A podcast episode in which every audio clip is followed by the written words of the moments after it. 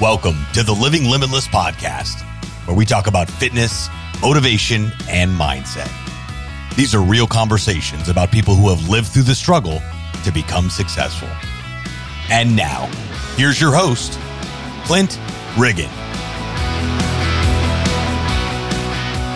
Happy Monday, Limitless family. Let's get to it. I really got a couple more days till Christmas. It is so crazy how fast this year went by.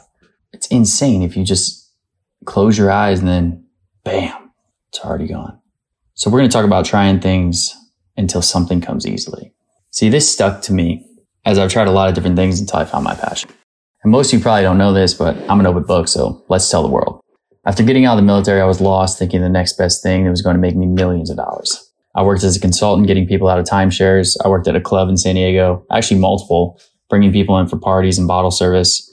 I worked private security in events with 35,000 people, making sure President Trump's speech wasn't interrupted. There was always one or 10.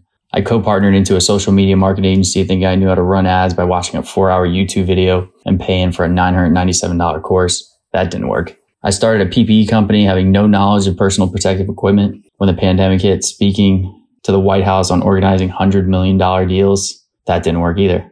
I then took the time to invest in a course, right around $5,000, which went through about 17% of it to learn the correct systems and processes of being an online fitness coach. See, fitness and nutrition has always come easy to me, as it's been a part of my life for the last 12 years.